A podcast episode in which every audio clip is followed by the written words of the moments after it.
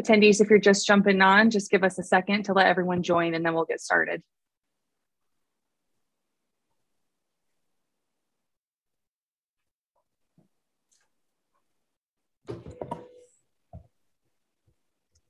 All right. Hello, everyone. I'm Rachel Zabonik Chonko, editor in chief of Club Solutions Magazine, and welcome to our Thought Leaders series, sponsored by Club OS and ASF.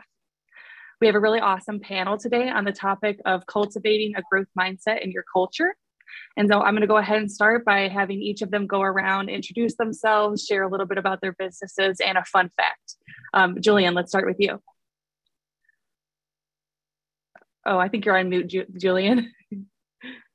Uh, thanks for having me today in this panel. Really excited to be here. My name is Julian Barnes. I am the co-founder and CEO of Boutique Fitness Solutions based in New York City. We're a peer-to-peer network and business education provider for boutique fitness studio owners. I've been in and around sports and fitness literally my entire life.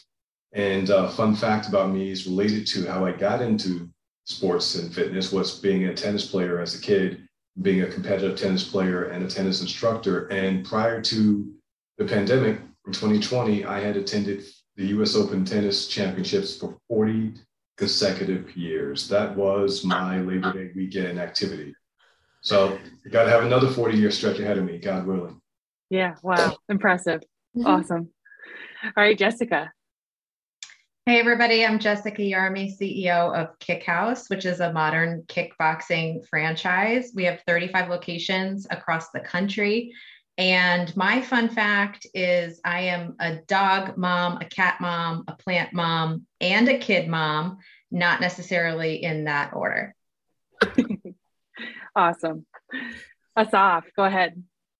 Thank you. My name is Asaf Gal. I'm a Crunch franchisee in New York City. have some clubs in Brooklyn, Bronx, and Queens, New York.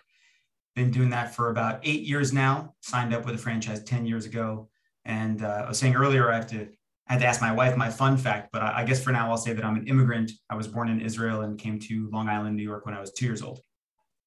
Yeah, awesome. Um, and for those who are interested in learning more about Asaf's story, he'll be our April cover story. So be sure to keep an eye out for that. Trina, go ahead. Hi, I'm Trina Gray, and I am a gym owner in Northern Michigan. I own a medically based health club called Bay Athletic Club for about 16 years and a large group training studio called Bay Urban Fitness with boxing, cycling, and TRX. In addition to that, I run a large online um, coaching team through a company called Team Beachbody, where we help people get fit and active um, from home as well. Um, my fun fact is that my background is in journalism and French and the thought that I would be an anchor on 60 Minutes. Never envisioned fitness as a career path, but life takes many different turns. Um, so I found my way into fitness as a hobby and about 20 years ago made it my career. Awesome. Love it. All right. Last but not least, Joe. And Asaf, one quick question. Didn't I see you on television quite a bit during the pandemic? Thank you. Yeah, I thought I did. Yeah. We have connection to Fox News. Yes. I thought I did. Um, Joe Cirulli, I own uh, Gainesville Health and Fitness Centers. I have uh, Request Physical Therapy and also X Force Body uh, Boutique uh, Studios. I've been actually I've been doing it for 48 years. I've been doing this my entire life. Um, I don't know if it's a fun fact or not, but everybody I know plays golf. I never made it past caddy. Uh, but I've been, I've been, a pilot for about 35 years, and I, I think that's I think that's my game of golf. It's cooler, yes. Joe. It's cooler. Yeah. If you ever run into Joe, he's got some cool stories about being a pilot. So be sure to ask him about it. but awesome. All right, guys, appreciate all that. Um, yeah, let's go ahead and jump into the questions. And then attendees, if you have any questions for the panelists, um, just put those in the Q&A or the chat box and I'll get to them if we have time. All right, first question. Why is it important as a leader to have a growth mindset or one emphasizing continuous improvement? Julian, let's start with you. One thing you learn with the last name Barnes, you are always going first, which is fine with me. Um, so I thought about this question, and the obvious answer to me is because everything changes and nothing remains stagnant on Earth. But then I, I did a little more digging and I found this quote that I thought really uh, encapsulates, encapsulates my answer. It's from the, journalist, Germany Kent, who said, don't live the same day over and over again and call that a life. Life is about evolving mentally, spiritually, and emotionally.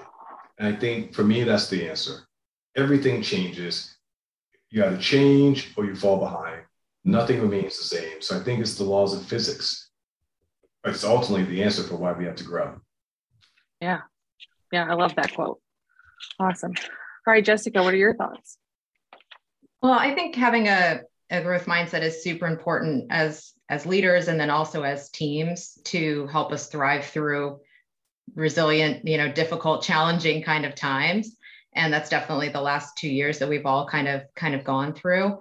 Um, Carol Dweck kind of looks at like a growth mindset as like having the ability to look at skills as evolving um, assets in our in our toolkit as opposed to like a fixed mindset where we just look at like failures as like i have failed once and then therefore like i am a failure mm-hmm. and and not really like learning and growing from from your fails or not like learning and growing through your your challenging times so i really think um, especially now as leaders like having a growth mindset has has never been more important. And so kudos to you for for opening this conversation and even like shining a light on the topic.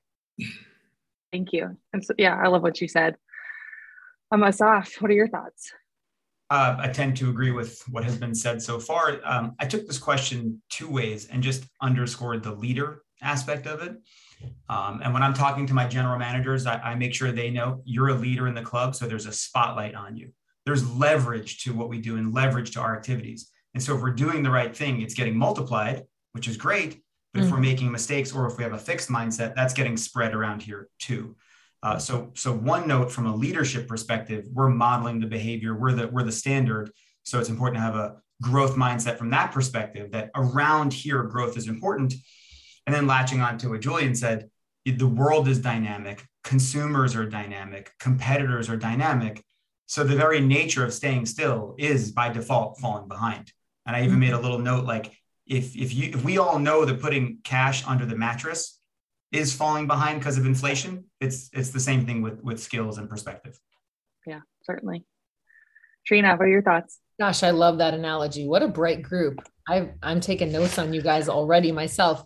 Um, so my the simplest answer really was that to um, was I wrote we set the tone. So to Asaf's point that when we do the right thing, it multiplies across our organization. So if we want to have employees who can handle change and failure and all those things obviously we set the tone for all of that ourselves um, we can't stay chained to the past and to take a different take on julian's quote um, what i always think about was whatever what got, whatever got me here in life whether you're a studio owner a gym owner a manager whatever whatever got you here good but not good enough it's never going to get you to the next level and I always look at what I've done so far has been good enough to get me here, but I don't want to live good enough. I always need to be growing to get to the next level. So it's just an evolving, um, that's just how I see business and life in general. Yeah, love it. Joe, what are your thoughts on this question? Could you imagine how boring my life would have been if I stayed the same as I when I started uh, my business 44 years ago? So, I mean, with us, it's always been growth. I mean, when I look at my company, sometimes I have to laugh. I mean, I started my company with $1,700, and that's all I had. And uh, so it was always a growth mindset. What's next? What's next? What's next?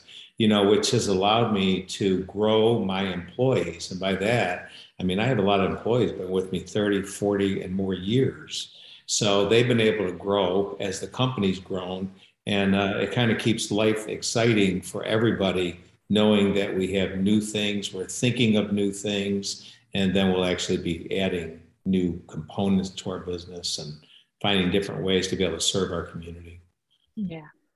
I'm sure it'd be hard to keep your passion for what you're doing if you're just staying stagnant all the time. I think you would lose it. Yeah. Yeah. Awesome. Well, you know, as leaders, um, how do you exhibit the qualities of continuous improvement or a growth mindset? Um, how do you model those behaviors? Julian, let's start with you.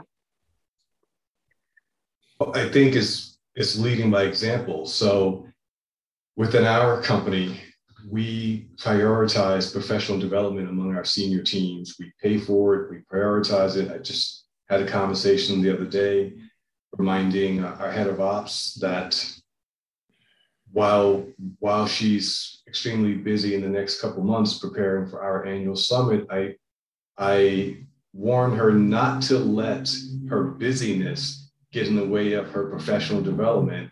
And if that meant something was not going to get done, that's fine. Professional development is uh, is cumulative. It's like interest, right? So 30 minutes a day adds up. So um, I will concede I do not do as good of a job on that as I am directing my team to do.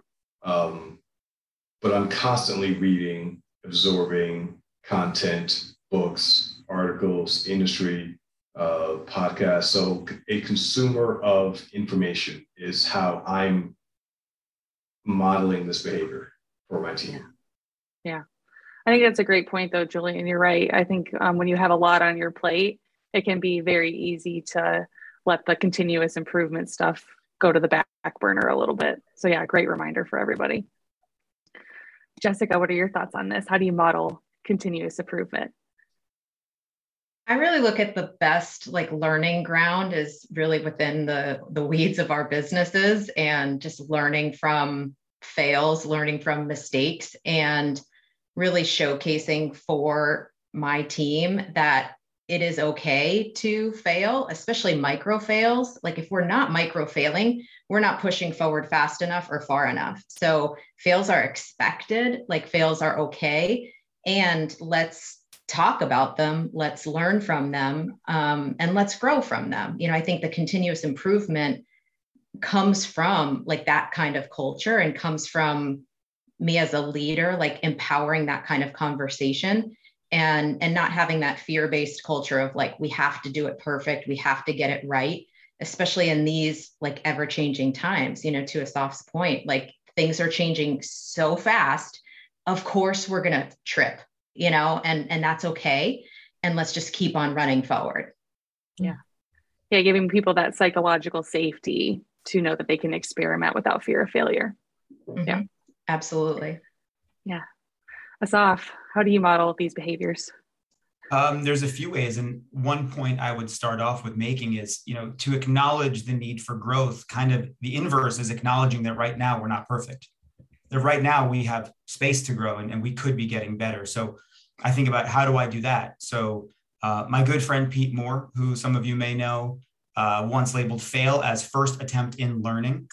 So I loved that. I, I wrote that down. Or I repeat a lot mistakes are not a problem. Repeating the same mistake is. And that's giving them, like you're talking about, that psychological safety that you know, Jessica, as you were saying, if you're acting and if you're doing enough, you're going to fail. You're going to bump into something that wasn't perfect. But as long as we're learning from it, you know, then we're not repeating it. Um, another way we do it is uh, if I get asked a question, I, I ask back, what do you think we should do here? And that acknowledges I don't have all the answers by any stretch. And wow, I didn't even think of that. That was a better answer than I could have come up with. And that just gives them an opportunity to get a victory there and to see that I'm by no means perfect and certainly don't have the answers. Um, uh, when I'm at the front desk and I'm helping someone, I say regularly, uh, I'm still learning or I'm still training. And it, it's letting the people around me know it's okay to acknowledge that, that we are imperfect because we are all imperfect. And it's okay to acknowledge it. We can ask for help. We can, we can, we can grow from here. Um, and then another, you know, tactical thing is it's part of our core values one of our core values is a commitment to excellence. One of the bullet points of how we live that out is Kaizen, which is the Japanese word for constant improvement. That comes from the Toyota Production Systems, the Toyota car company. And we, we talk about that a lot. We reference Kaizen and constant improvement a lot. So yeah. those are some of the ways we bring it to life. Yeah. We've talked in the past too. These are things you have to constantly reinforce, right? You can't just, you know, say at once that continuous improvement's a core value, put it up on a wall, and then just hope it happens. Yeah. yeah. And it's just wallpaper. You got to bring it to life. Yeah, for sure. Trina, what are your thoughts? Yeah, well, um, I took this two different ways, like just tactical. What do I do in my business at the health club um, to model a growth mindset and how to help them? And so, one very simple thing that I did actually during the pandemic was I felt like our team meetings, our staff meetings, our leadership team meetings were becoming a little too um, I was letting them become too chaotic. We were winging it. It didn't have as much clear direction. And I wanted it to be like solution oriented meetings. Um, so I gave, I created a new um, handout basically that the leaders follow every single week. It looks like a worksheet, but you know, simplicity and um, consistency works. And so on this worksheet that they fill out and bring to the meeting, they tell us at the top what do they need a decision on, like if they're setting dates for a boot camp or a program, pricing, like what just needs to make a decision. What things are they in charge of? That they just want to use this as a sounding board right? Like they're thinking about doing this they're thinking about interviewing this person they're thinking about elevating this person they're you know they just want the the leaders as a sounding board. And then the third thing is what new ideas or innovation do they want to bring to the table that week? So this just created a constant drip and flow of growth mindset just the way i structured our team meetings led it to you know happen organically. Um, and so the structure and has really helped the second side of that um, to julian's point is what do i do personally is i i am a consumer of personal development books and i made a quick list. So for people listening that want to write down names of things to read um, i know i think at the end um, you, rachel you may have asked us for this but since it fits right go here, ahead um, these are the books I've read so far in 2022. I'm not flexing. I'm saying these are books that have helped me and maybe they can help you. Um, all different. So, Will is uh, the autobiography of Will Smith. My gosh, if you want to learn about leadership, failure, struggle, such a great book. 12 and a half by Gary Vaynerchuk, one of the best business books. It completely fits this topic of growth mindset. It's all about emotional intelligence. Atlas of the Heart um, by Brene Brown is a super introspective look at who we are as human beings, how we can interact better with each other and understand our feelings. And Everyday Hero Manifesto by Robin Sharma, one of the best books I've ever read in my life, really wants to work on creating better human beings and better leaders. And then I just yesterday finished a book called Girl on Fire by uh, Cara Alwill. Um, so those are the books that I've read and I talk about them. I talk about them on my social media. I talk about them in my team. I talk about them in emails. I talk about them in our team page. So I'm not just absorbing for myself, but I'm absor- absorbing for myself and trying to pay lessons forward. Yeah. Yeah. Those are all great recommendations. And I can echo um, Atlas of the Heart's really great. I am not done with it, but working my way through it and it's extremely powerful. So I recommend that one as well. Good. So, Joe, um, how do you model this concept of continuous improvement? Well, a couple things. I mean, first of all, I constantly read. I constantly read because I've gotten a lot of a lot of ideas how to build my business by reading books, and not where they'd say this is what you do, but I'd read something and give me an idea of something to do. I always, when I first began in the industry, um, I had I ordered hundreds of tape series um, by great speakers. Now, I mean, you go onto YouTube and uh, and listen to all these great speakers. I'm talking about not the the newest guys, but the uh, Earl Nightingales of the world, um, the Zig Ziglars of the world, the people where I originally got all you know really got my ideas from. But there's something else I do, and I do it with my staff too. We watch history all the time. There are some incredible shows on history. I don't know if you guys have ever seen the men who built America, the food that built America, the engineering that built that built the world. Now I'm going through the whole series on Abraham Lincoln because you learn, you you really understand what leadership is and what thinking does when you really think hard. As far as how to think to that sharing with my staff, I look at two different components. There's evolutionary change which are the things that we can all come up with how to improve a department within the club. The other part of it is revolutionary change, which is what new products, programs, things can we create inside of our center. So I think of it two different ways. The revolutionary change is obviously the more is the more challenging because there's no place you can go and say, okay, here's where we study revolutionary change. It comes from spending time thinking and learning.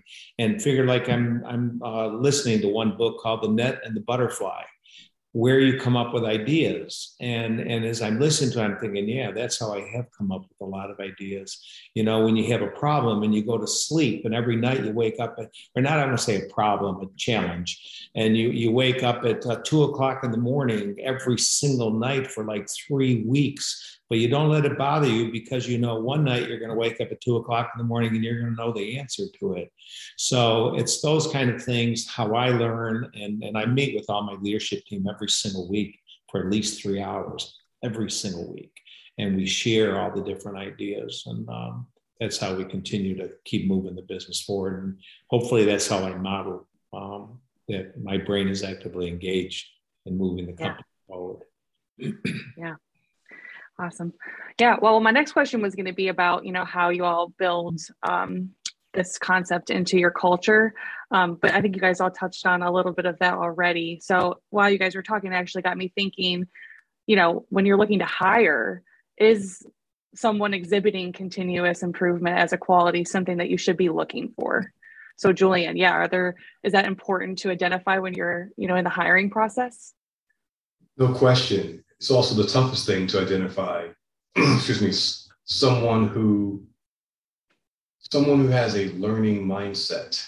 And so I'm looking for for examples of of um, initiatives that the person has taken on his or her own without being forced to go to a seminar. When someone tells me that they they enrolled in a seminar, they just read this book or they enrolled in this program on their own, that gives you some sense that they're a self starter who understands what we've all been saying here today. So there's no question. We, I think, we're all looking for people who are continually trying to improve themselves.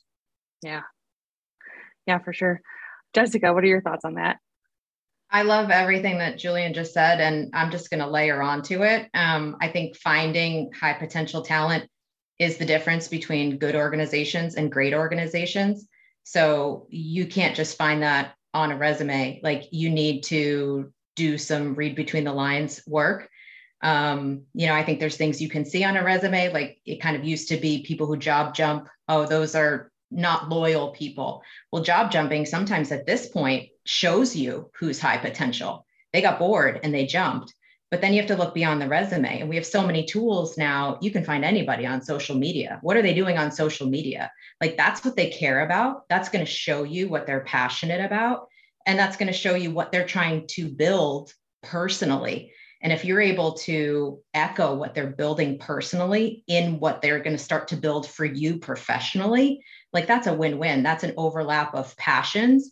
And that puts somebody in their strengths and that puts them on that like high growth kind of career track. So 100% agree with with what julian started out with. Yeah. Great point. and I, I like what you said about social media too because i mean nowadays we can see if what someone is saying is matching matching up with their actions. So don't definitely look into everyone's social media because it'll be extremely insightful during the hiring process. But yeah asaf what are your thoughts um, I'm also taking this more literally and thinking about the interview process and questions to ask. And, you know, you can hear it a little bit, you can see it in the backgrounds a little bit. We're voracious readers. And so I ask, do you like to read? What's the most recent book you read? Tell me about the book. What'd you learn from it? Um, sometimes I ask, you know, what are you passionate about? And then if there's something that they're lighting up about, it's like, how do you learn about that? And if they're saying, oh, I got these blogs or these magazines, or I follow this thing, or I do these YouTube videos, there, there's ways to, to Julian's point, find, uh, you know, are they self starters on it, but to the effect of are they are they trying to grow in this capacity? Um, or if you're asking, you know, tell me about a time, fill in the blank. It's and what'd you learn from that? Because I want I want to see if they they spend some time being reflective and uh, did in fact learn and grow from it. Yeah, for sure. Trina. Yeah, I love that. One um, one tool that we I have found to be helpful just to take Asaf's idea of being more literal and, and just a tangible tip for this is the Enneagram test. I'm sure everybody's used it or seen it or heard of it, but there's all different kinds of personality profiles out there, right? We've all done personality plus and so many different things over the years. I find the Enneagram test to be a more modern day look at um, the root of what drives people, what motivates people. And um, are they driven by just being a helper? Do they just want to be the most valuable asset they can be? Are they driven by achievement? Are they driven by recognition? Are they driven by the journey of just having fun at work? Um, so I find the Enneagram to be really helpful in both my online business, where I'm working with coaches all across the country that I'm not sitting down in person with, and then my team locally. I want to know what people, what their love language is, what speaks to them, what they're driven by. Yeah. Yeah. The Enneagram's great. What, what's your number, Trina? I'm a three with a wing to a two. So that's an achiever with a wing to a helper. Okay. I'm a three too. So oh. awesome. Joe, what are your thoughts? Well, first of all, we have a very extensive hiring process and they go through a bunch of different people, not just one person. And uh, really, what we hire on is will they fit into the culture and do they have the core values that we have? But the way that we learn about them is when we start asking them, when we ask questions, but like, where do you see yourself in the future? I remember one day I was sitting in my office and, I, and, a, and a young girl was applying for the kids club. And I heard my staff ask her, can you, can you describe where you will be five years from now? And I remember I'm sitting there, I'm thinking, damn, I don't even know where I'm going to be five years from now. Um, but I think the process we've gone through has, has, has helped us find people who are thinkers, because to me, that's the most important thing that they can think. And yeah. um, they've been the ones that have helped move us forward as a company. Yeah, awesome. Rachel, All if right. I could just, yeah, I just ask, go for it. I think it's important to look for evidence that the potential employee is curious because most of what the employees are going to do, we're going to teach them. And nowadays, even more so than ever, I know of two companies that have started in the last year that have focused on micro learning in five minute increments to deskless workers. So they don't have to have read all the books that Trina um, mentioned they need to indicate a capacity, a willingness, and a desire to learn. And then we'll coach them up. But we can't coach someone who is not open to being coached or developed. Yeah, that's a great point. Go ahead, Jessica. And I, th- I think just to add on to that, like if you're a learner, you're going to come into any conversation with questions. So, what questions are they asking you right. in in the interview process because that's going to validate you know to julian's point like they're curious about what they're going to get out of joining your organization they're curious about about you so any good curious high growth learner is going to have like at least three killer questions that aren't just yes or no questions but it shows they've really thought about you they've thought about your organization. Yeah. Don't you love the questions when someone's like why do we do it this way? And you're like um because we've always done it this way. But those are good questions because yeah you need to be challenged sometimes um, to rethink things. So great point. Awesome. Well you know let's talk a little bit more about just leadership and how challenging it can be um, obviously you know maintaining a positive mentality through tough times can be hard so how do you guys you know make sure you're recharging and, and bringing that you know air of continuous improvement in your day-to-day lives julian let's start with you I'm going to give you the most boring answer that everyone listening to this webinar already already does if they're tuned into this webinar. Exercise. Like I can't imagine living without exercising. Now consistently, and I'll layer onto that fresh air. So Asaf and I live at opposite ends of Central Park. And when the pandemic first began, there were there was rumblings in New York City that they might actually close the parks because they were attracting crowds of people. Thank God they didn't, because every day that it didn't rain, I was in the park for at least 15 minutes getting fresh air, getting my moving meditation. So it's just the simple things to me move the body, quiet the mind, get some fresh air. Yeah. Yeah, and being outside is extremely important to us as humans and our circadian rhythms. Um, there's this podcast called the Huberman Lab podcast that really gets into um, our bodies and our minds and how all of that stuff works. They did an episode on light and how important it is for our energy. So if you guys want to learn a little bit more, I'd recommend that. But yeah, that's a great point, Julian. Jessica. I agree with everything that Julian said, like exercise, moving, getting outside, walking, podcasting, multitasking, like all those things are great for recharge. You know, I think the the question of like how do you lead with positivity? Um, there's a lot of times I don't, you know, like, and I think could I fake this with my team? Absolutely. but will there be value to my team if I really like unmask and just show like it's hard right now. Like I'm having a hard day. Here's why. Here's what I'm working through.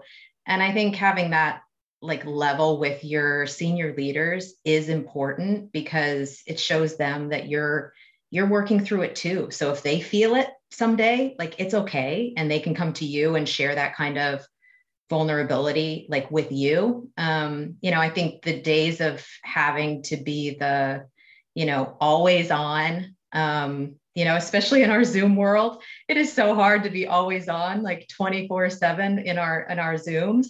So like if you have a moment where it's just like i'm not feeling it today like i'm going cameras off like i'm rescheduling calls like it's okay. And just know like stay focused on the bigger bigger picture but it's okay to share like my my micro picture my day to day like it's a struggle but but i'm going to work through it you know and we'll we'll get through everything that's that's challenging that comes our way yeah yeah, you're right. Fake positivity is never good. yeah. Asaf, what are your thoughts on this one? Hard to follow those, but I noted down perspective and recharge. And so for perspective, you know, I think about and sometimes I even say to some of the team members, I'm not walking through the streets of Fallujah, right? This is that's hard.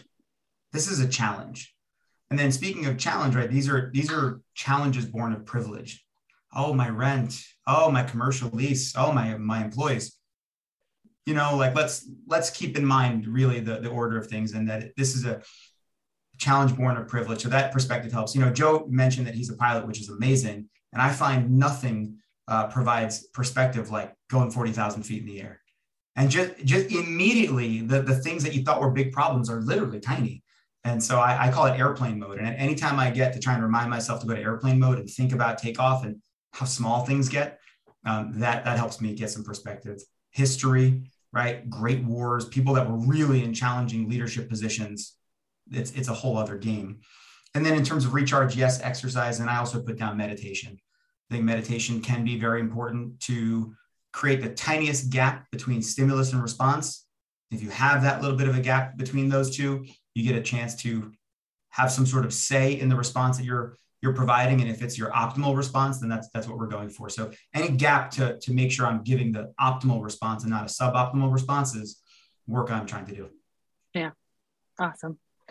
Trina what are your thoughts well, I feel like Asaf and I shared notes or cheated off each other's papers, but we did. He's in cool New York. Um, so I have the words written down perspective dash and recharge dash. So very strange.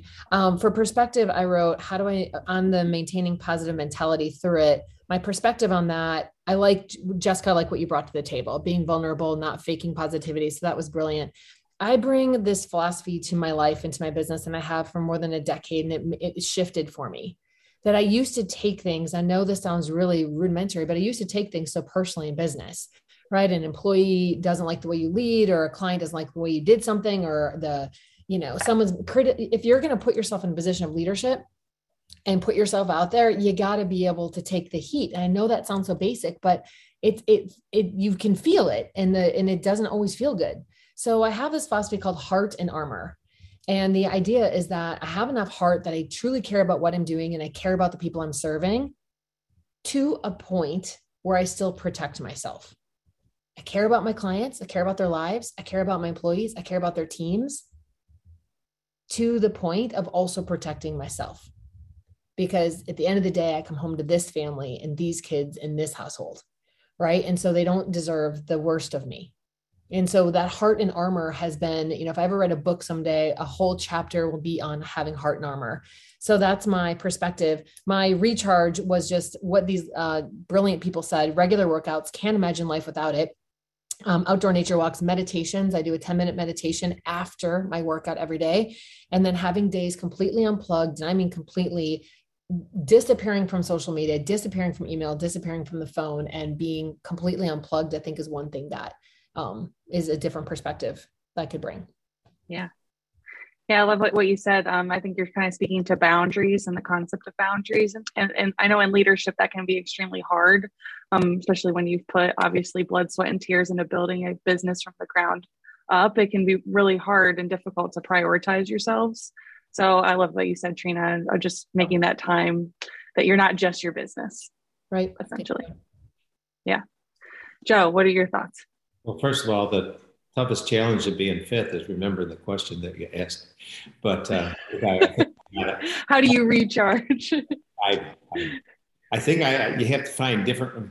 I've learned I have to find different ways to recharge. I, I'm inside the club a lot, so you have to be able to be recharged even while you're in the environment.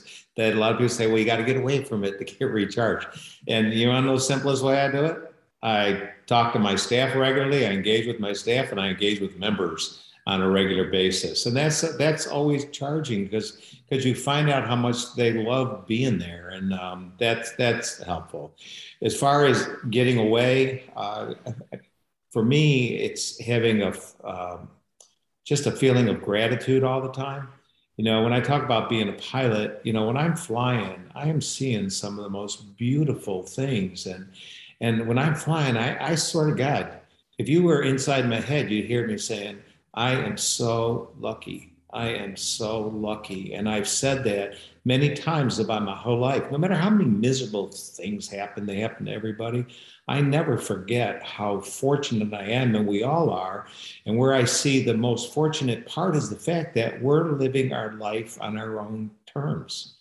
Nobody is telling us how we have to how we have to live our lives. To me, that's really, really critical to uh, just being free inside your head. And but another part of it is I do get away. And uh, you know, every year I take all my books, all my notes, all my everything, and I go down. I have a place down in a, uh, a condo down in Sarasota, Florida, and I go down there for two weeks and I read all the things I haven't had a chance to read. I mm. sit there with a pen, with a pencil and a piece of paper, trying to force myself to get uh, to get new ideas. I can remember when we were remodeling um, massive remodeling. When I say massive, I mean it took six years to finish the remodeling because it was like a jigsaw puzzle, redoing uh, 80,000 square foot club or expanding it to 80,000 and redoing it. And the question was like, how do I remodel a women's locker room with guys? And uh, I'm just looking at the looking at the drawings and staring and staring and staring and staring and staring. All of a sudden, looking and saying, "Wow, I can build that entire locker room right behind the locker room. No one will even see all the guys doing it. All I got to do is knock down a wall, and the and the locker room will be finished. I would have never th- thought of that unless I took time to think. And you know, it's like for a year, almost a year, I've been trying to think: how do I add outdoor train a training facility, you know, to our center? How can I do it? And I'm looking and looking, and there's no solution. Then one day I'm just looking, and I go, wait a minute, we got a huge retention pond. I wonder if we can build over a retention pond. And I got into it and searched it. And now we have a 6,000 square foot covered Wi-Fi, lights, everything facility outside. But it's it's just taking time to get away and literally think. And that's how I recharge is by thinking. Yeah. I am though going to Yellowstone and I am going to upstate New York to go to the lake. So that's another way to do it too. Can I add on to what Joe just said? Um, we know we need to take time to pause. And I think sometimes we forget the biological reasons for that. And I am not a scientist, but my understanding is that the brain forms connections when it's not in constant use. And so we have to give the brain time for the connections to occur so that Joe, who's looking at this puzzle for a year, if you keep looking at the puzzle all the time, you're not giving the brain that opportunity to pause and form the connection to get the solution that he discovered. And that's the most difficult thing for type A leaders to do is to say, let me move forward by pausing. But it's often said you have to learn to go slow in order to go fast. Yeah. Yeah, that's exactly why you have some of your best ideas in the shower. you're you're actively thinking. That's awesome. right. Yeah. Just to to add on to that, if I could, is you know the, there's an analogy here for cross training, right? If you want to if you want to run, it's also important that you lift weights or play tennis or other things. And if you want to analyze your your gym business, you can also learn about someone who's starting a software company. You can read Inc. magazine or Entrepreneur. You know, think about a guy that's got 85 Taco Bells they're doing something structurally in their business that I can learn from and I can benefit from. So more we expand our horizons and we are making sure we're making the time to think, you know, there's some cross pollination taking place and we can benefit from from what people are already doing successfully in other other areas. Yeah. Awesome. Great stuff, guys. Um, we're going to go ahead and shift gears a little bit and taking uh, and taking a more literal view of growth. So I want to ask the question. Um, you know, a lot of clubs are striving to rebuild. Um, what are you guys doing to grow your business from a financial perspective? I know um, we probably have a lot of audience members who are curious about that. Um, Julian, what advice would you give? Well, I'm giving it every day to our mastermind members. Um, so let's let's just back up. Unfortunately, we know that 30% of the boutique fitness industry closed during the pandemic. So I'm talking to the 70% we're still around. And from our internal surveys, the overwhelming majority of those 70% are still below 2019 numbers. So most of the studio owners I'm talking to are not thinking about the future. They're thinking about the path forward. How do they get, how do they build a new business? And they understand, and we remind them that they're never rebuilding. We don't even use the word rebuilding because we're in a very different business environment than we were pre pandemic. So we're talking to them about what strategies they have to build a new business in this current environment. And Trina used the phrase earlier consistency and simplicity. Everyone's looking for something new and sexy to build their business. And I heard Jay Galuzzo from North Castle recently say, we just have to go back to the basics and do what we knew, do what we know worked pre-pandemic, do it better, use what we've learned during the pandemic, apply it to do it better. We don't need to reinvent the wheel, but we need to acknowledge that some things aren't changing. Work from home, uh, the growth of, of digital native companies, um, the hollowing out of, uh, of urban centers. Those are just facts of life. But it doesn't mean that the way in which we were delivering uh, boutique fitness classes and programming needs to change. We need to take what we've learned, implement that into what we know worked, keep it simple, be consistent, rinse, wash, repeat. Yeah, that's a great point, a great reminder. I'm even looking at history, um, you know, human behavior doesn't change all that much. It's just the technology um, surrounding us. So I think that kind of speaks to that point as well. But Jessica, what are your thoughts on um, business growth? Yeah, I think anytime there's changes, let alone significant changes like we've experienced in the last two years, um, there's going to be opportunities if you stay nimble and you maximize the changes.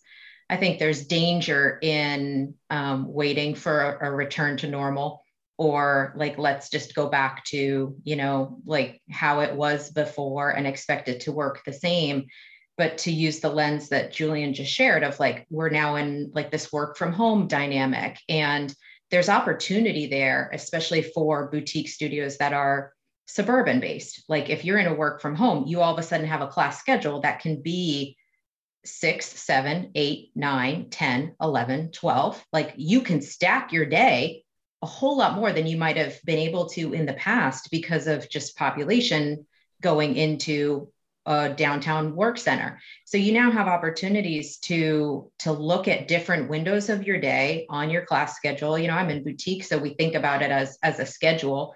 But you know, I think Asaf's probably seeing something similar where like your your traffic through your facility, whether it's boutique or big box, has now changed. So what does that open up for you? And there are opportunities within that. So, you know, to look at it through a lens of like your growth mindset question, like let's throw some things up against the wall and see what sticks.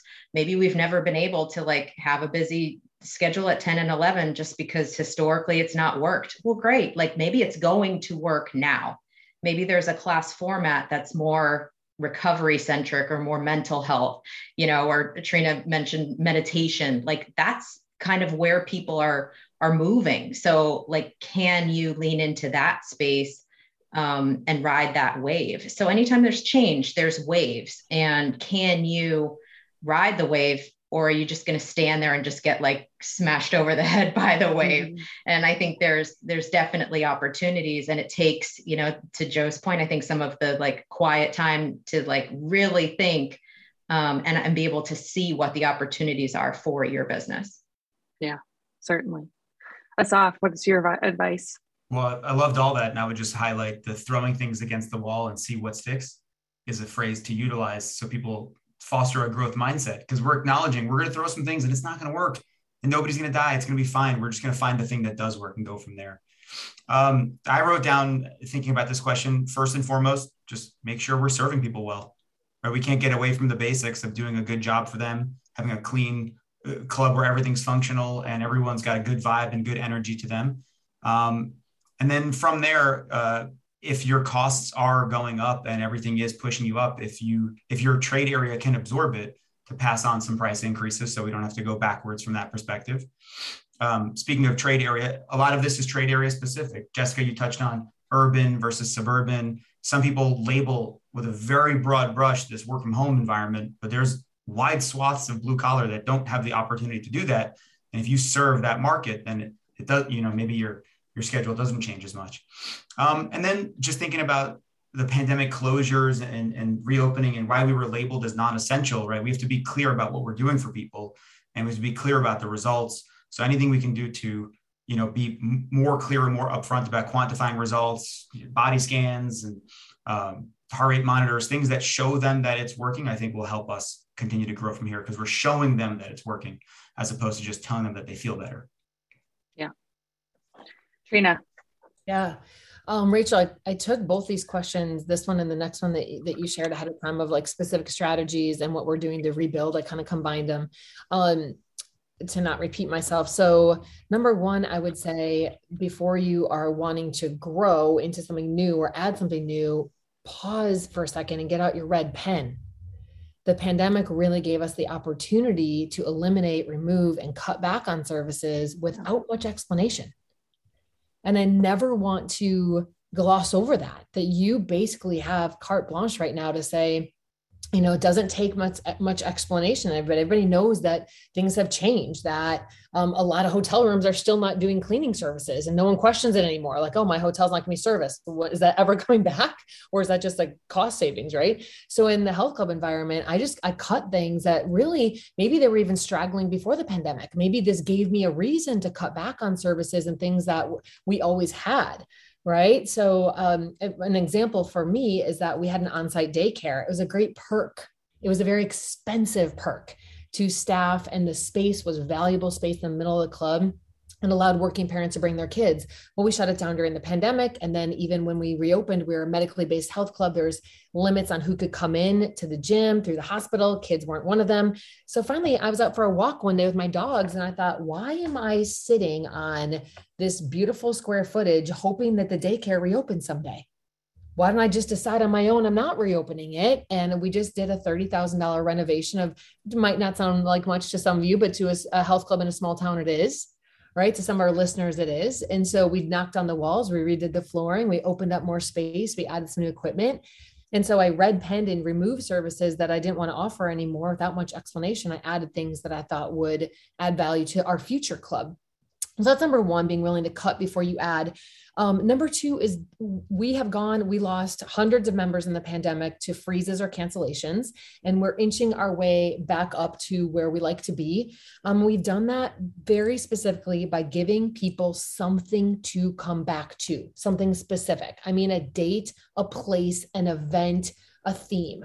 So, for those of you wanting really specific ideas, we've come up with these 72 hour camps, 72 hour boxing burn, 72 hour urban burn, these three day mini camps with fitness, nutrition, and accountability, peer support community. It gives somebody who's been waiting for two years to come back something to come back to. And then, of course, our goal is to keep them.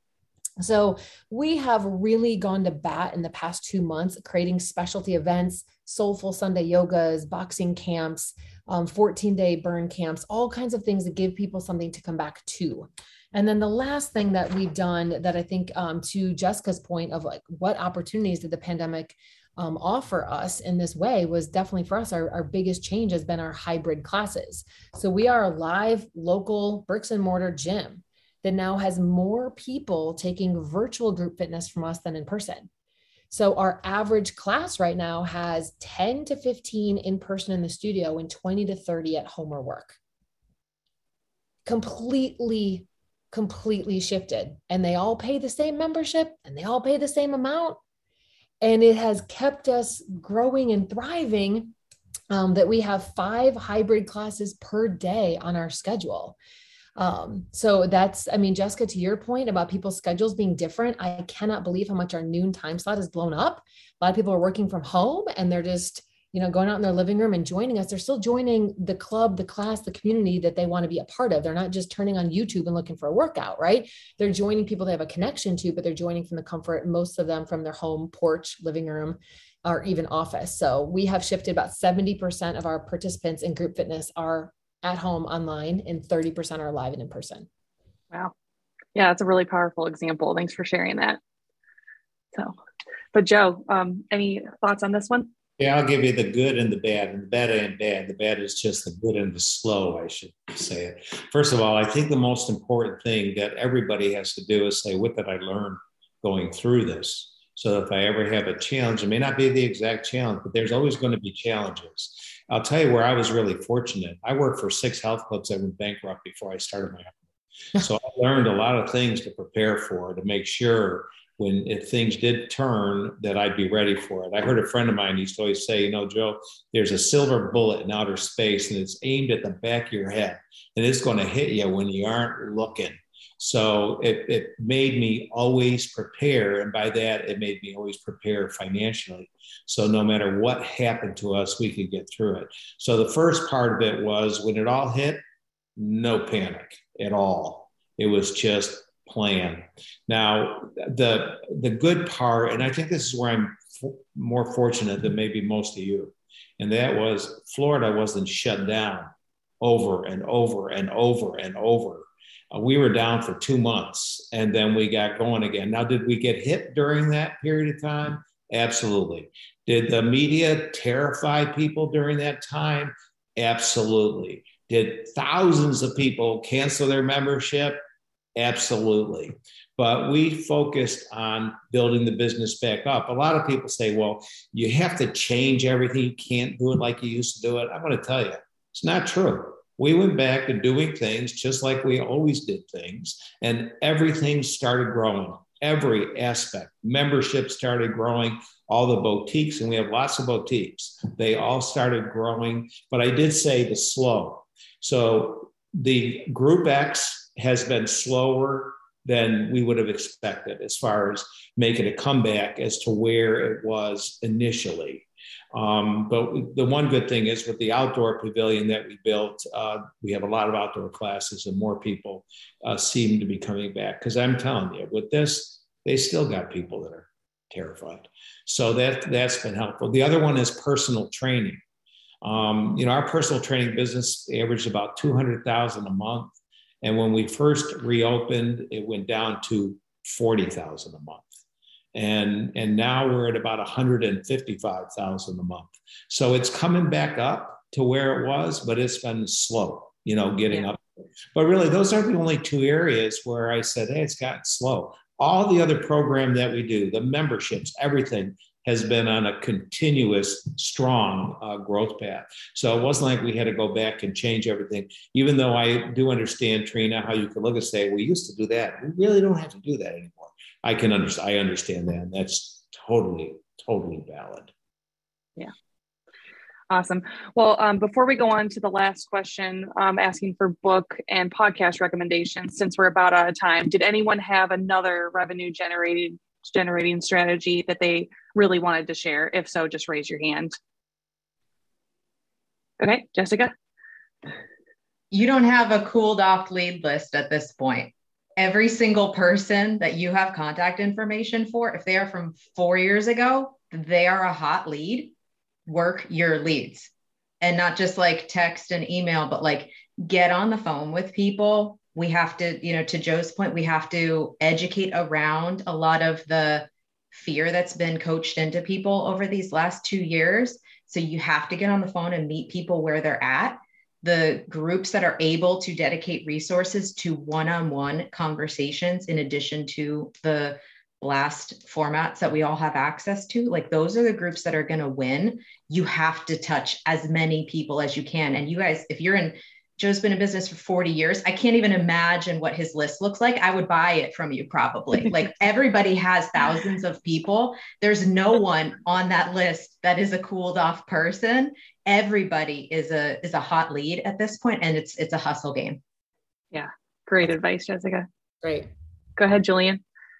I think one of the most important lessons that the survivors have learned over the last two years is the importance of having multiple revenue streams cannot exist, or it's more difficult to exist if you're only generating revenue in your business from selling one type of product or service. So, strongly encourage anyone who has not done so to think about, especially in the traditional gym studio format. I think, I think as an industry, we erred pre-COVID in only or mostly delivering movement programming, not enough uh, fitness providers, using the term specifically, uh, not enough were also providing nutrition, recovery, mindset programming as well. There's more than just simply moving the body in wellness. So if there are other things that are related to what you do that you can offer to your community, multiple revenue streams and serving your clients better. Yeah. Love it. Great advice. Awesome. Well, guys, we're about out of time. So I'm going to have each of you quickly go around and just share book recommendations, podcast recommendations. And Julian, go ahead. Harvard Business Review, $99 annual subscription, best $99 you will ever spend. It used to be $10 a month per magazine. Now it's $100 a year for access to their entire archives. The best $99 any business person can ever spend. HarvardBusinessReview.org, HBR.org. Yeah, it's a great one. Awesome. Hey, Jessica. I'm a podcast person and I'm going to like double down on that and just share with you guys. I have not read a book in 2022. So, like, I would encourage you guys who are on this or listening to the recording, like, figure out how you learn like mm-hmm. my brain just goes in too many directions and like and i can't focus on reading. So like figure out is it is it podcasts? Is it books? Is it networking? Is it you know kindle recordings? Like whatever you're going to do. Um, the favorite podcast like i love science of success. Guy kawasaki's remarkable people. I listen to ed mylett show how i built this tim ferriss show. Like all of there's so many great podcasts and then i can multitask. I can walk and listen at the same time. So that's my learning jam. Yeah love it Asaf, uh, what uh, continuous learning opportunities would you recommend? Uh, Jocko Willink, anything by him, extreme ownership, uh, leadership strategy and tactics, the dichotomy of leadership in his podcast, uh, talks about history, talks about war. I think that's the highest level, the pinnacle of leadership that's necessary. So great to learn from. Setting the Table by Danny Meyer is a great book.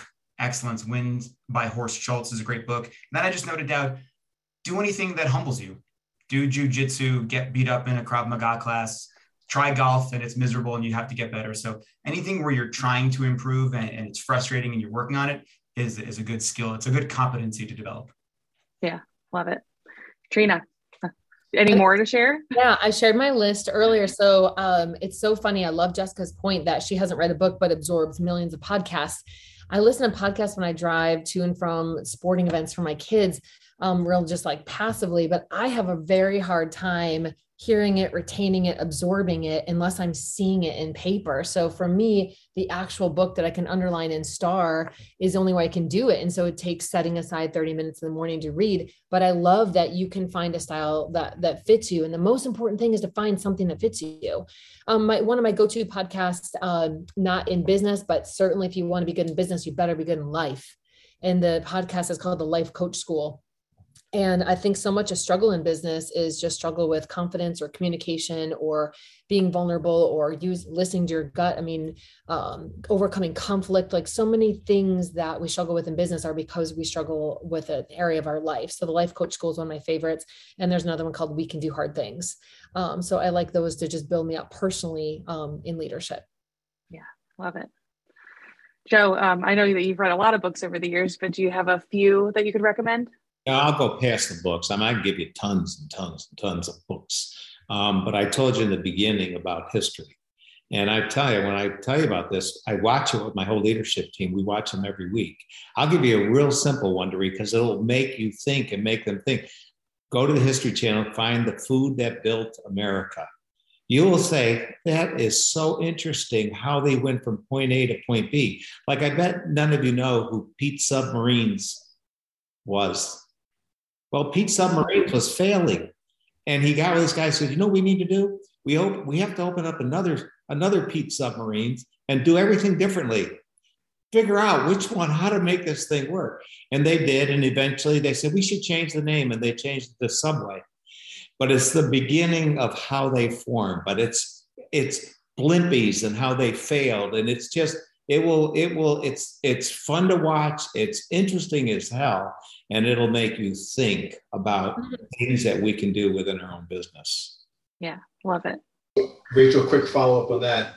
Business Wars is a podcast that talks about those type of uh, the formation of Coke versus Pepsi and Reebok versus Nike in the same way that Joe just mentioned Submarine, Business Wars podcast. And you can find yeah. the whole genius. There's a whole series under the genius category, and it's Jobs versus Gates. It's all the great ones versus all the great ones and how they work their way through it. It's just, it's inspiring for us too, um, but it's thought provoking for everybody.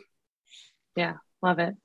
Um, and then I'll go ahead and share um, some recommendations as well. In terms of books, The Art of Gathering by Priya Parker is extremely powerful.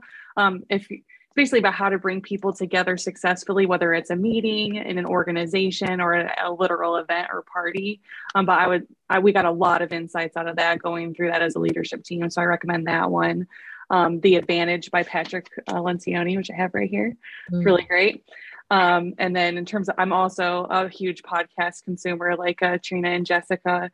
And my favorites, like I mentioned earlier, were the Huberman Lab, which is about um, just how to, you know, be productive as a human being. Um, and then Armchair Expert, which I know probably a lot of people uh, have heard about, but that's a great one too. But anyway, awesome. I really appreciate your all's time. Um, this was a great discussion panelists, thank you so much for taking time out of your busy, busy schedules to do this. And then attendees, uh, thank you so much for tuning in. I hope everyone really got a lot out of it. Um, but yeah, good to see everyone and everyone have a great rest of your day. Thank you. All right, thank you. Thank you. Thank you. Bye.